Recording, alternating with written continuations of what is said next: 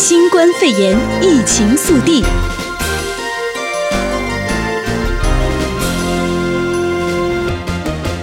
欢迎收听新冠肺炎疫情速递，我是哲伟。首先一开始先带您关心到的是疫情的最新数据。截至今天中午，目前洛杉矶县已经有累积新冠肺炎确诊病例两万零四百六十例，并且造成了九百四十八人死亡。全县共有两千一百二十六例确诊，三十九例死亡。圣地牙哥则有三千一百四十一例确诊病例，一百一十三起死亡案例。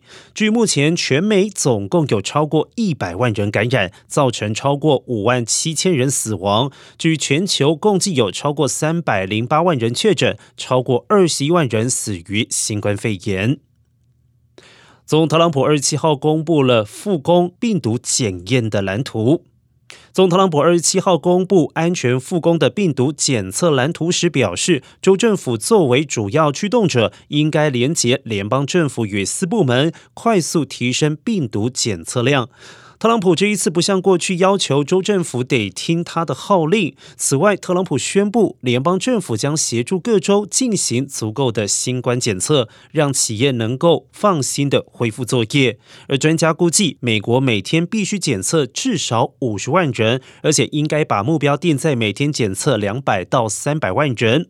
目前，白宫正在规划一套更新版的复工指南，用于指导学校、幼儿托育、餐厅、宗教聚会场所等处的解封，但特朗普总统并未进一步说明。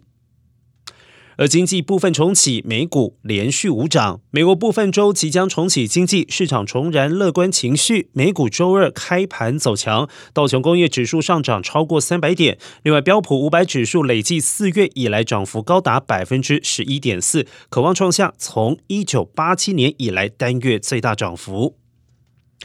而全美陆续解封，乔治亚州餐馆开放堂食。乔治亚州进一步松绑新冠疫情的相关限制，部分餐厅二十七号复工，扩大餐桌间距，也让员工佩戴口罩。但是，也有许多店家继续停业，保障员工以及顾客的安全。而该州的理发店、健身房、刺青店、美甲沙龙等商店已经在二十四号复工。如今，餐厅以及电影院跟进。乔治亚州劳工厅表示，新冠肺炎危机爆发五周以来，共计有一百一十万劳工，相当于该州五分之一的劳动人口申请失业救济。然而，公共卫生专家表示，如果太急于复工，恐怕导致确诊人数再度攀升，必须扩大检测，并且加强接触者追踪。而目前，前乔治亚州人均检测数量在全美各州排在倒数十名内。而再来关心到的是，美国官员指控提供伪劣的试剂，中国商务部回应毫无根据。白宫贸易顾问纳瓦洛二十七号指控中国运交给美国品质低劣，甚至是伪造的新冠肺炎检测试剂盒。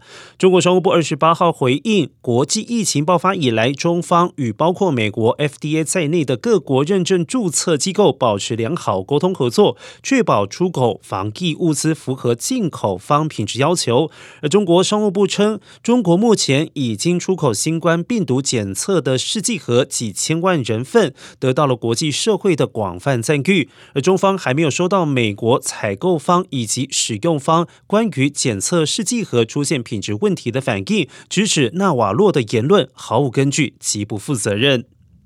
继续焦点转向在地的消息，面对周末海滩人潮，纽森呼吁病毒并不会放假。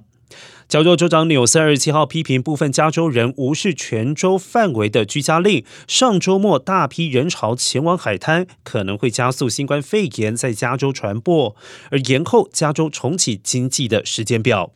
纽森强调，病毒不会在周末放假，民众需要持续保持社交距离。他表示，将在全州范围内加强居家令的相关执法。而面对部分县市政府呼吁放宽居家令的要求，纽森也表示，未来几周依据防疫的数据对该命令做出修改，但是他仍然不愿松口整个加州境内重启经济的时间点。而另外关注到的是，圣伯纳提诺县将逐步重新开放公园休闲区。在关闭设施以减缓新冠肺炎病毒传播一个多月之后，根据《洛杉矶时报》的报道，圣伯纳丁诺县私人或者是城市拥有公园、步道、湖泊以及高尔夫球场，在有限制的情况之下逐步开放。不过，县官员强调，游客外出时仍然要遮蔽口鼻，并且与他人保持社交距离，以帮助控制病毒传播。另外，民众可被允许进行划船、骑自行车、远足、打网球和骑马等户外活动，但团体运动、露营以及户外聚会仍然被禁止。另外，圣伯纳丁诺县官员提醒，县内有许多的设施正在逐步的恢复运营，建议民众出发前先查询。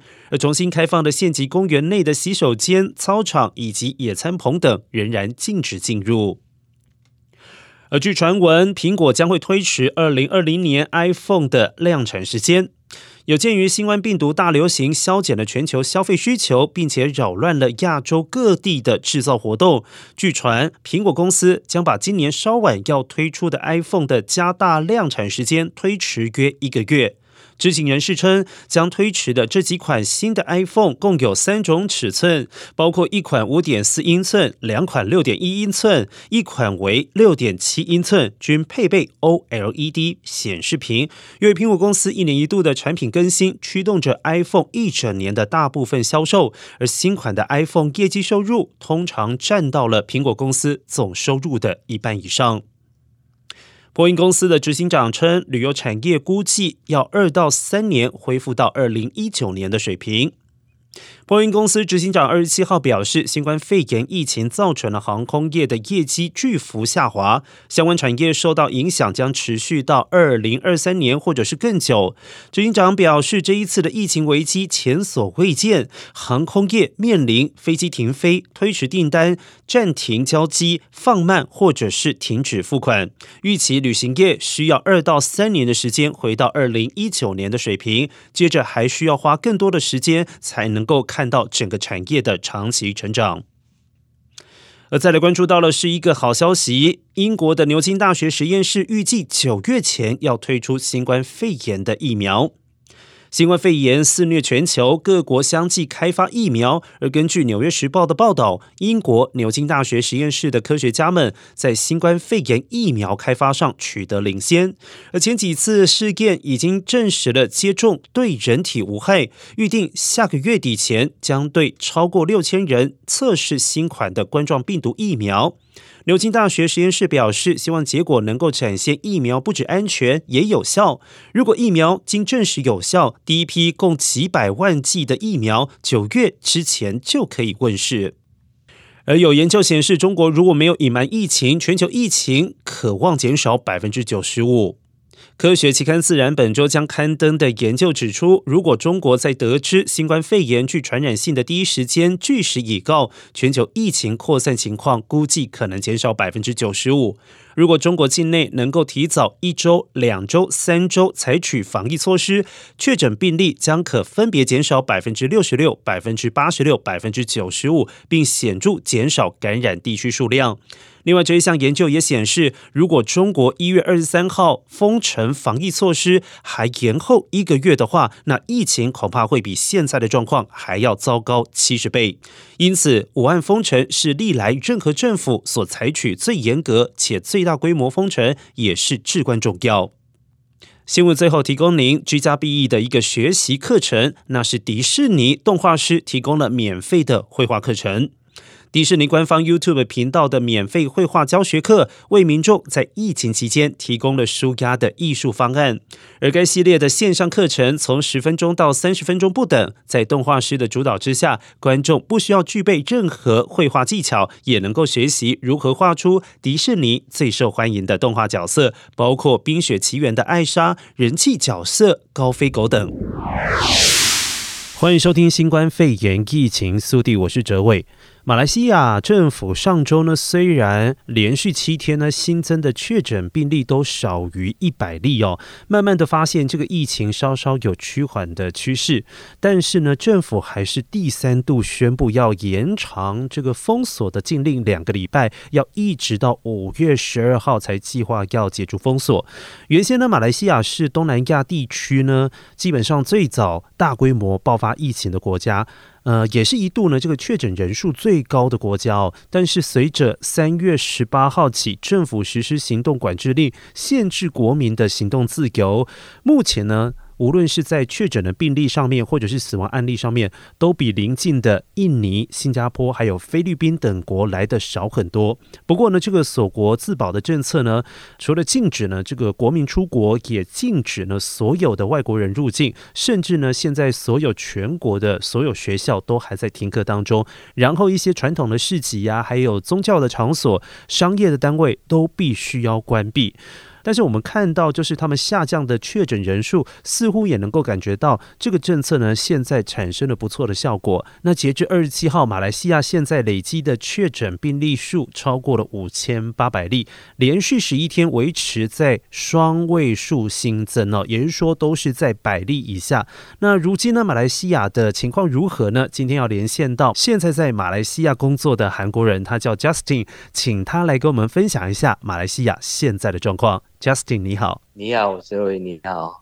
Justin，你现在在马来西亚，对不对？对。呃，你现在觉得马来西亚的状况如何？啊、呃，我觉得现在还好啦，嗯、因为现在的那个 new case 比较少，对，是五十个人，六十个人是这样子，所以我我觉得还好啦。啊。那大家都还很紧张吗？还是大家因为待在家里的时间都比较久了，所以也都很想出去？那觉得现在也比较平缓了，然后心里面也比较不会像以前那么样紧张吗？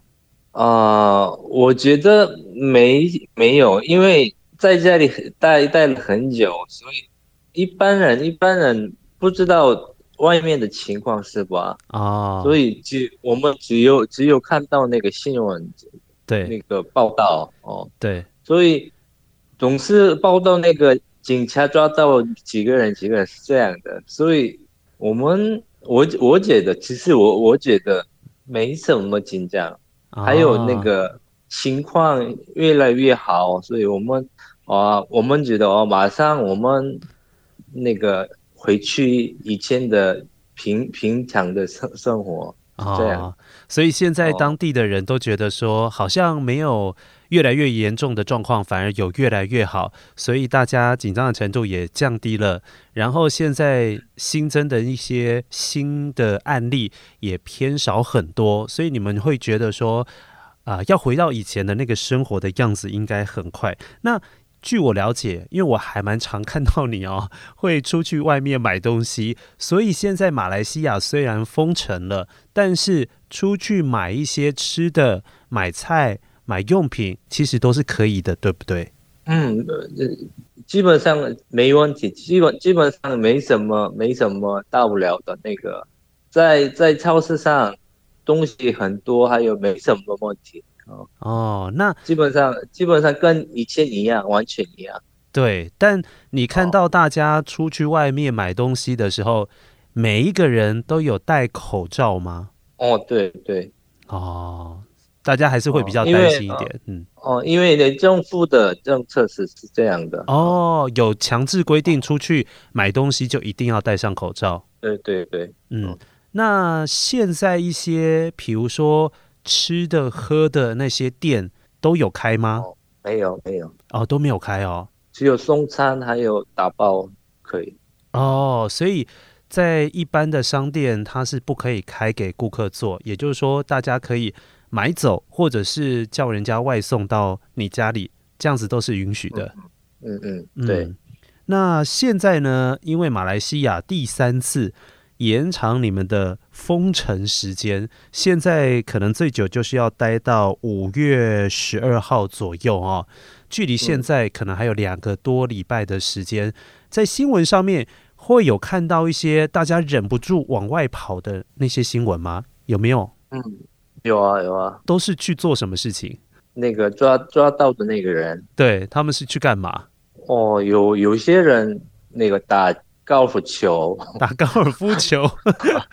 是，还有有些人那个穆斯林穆斯林的人啊、哦，去宗教，哦，对对对，去宗教的场所。的，哦哦，偷偷的。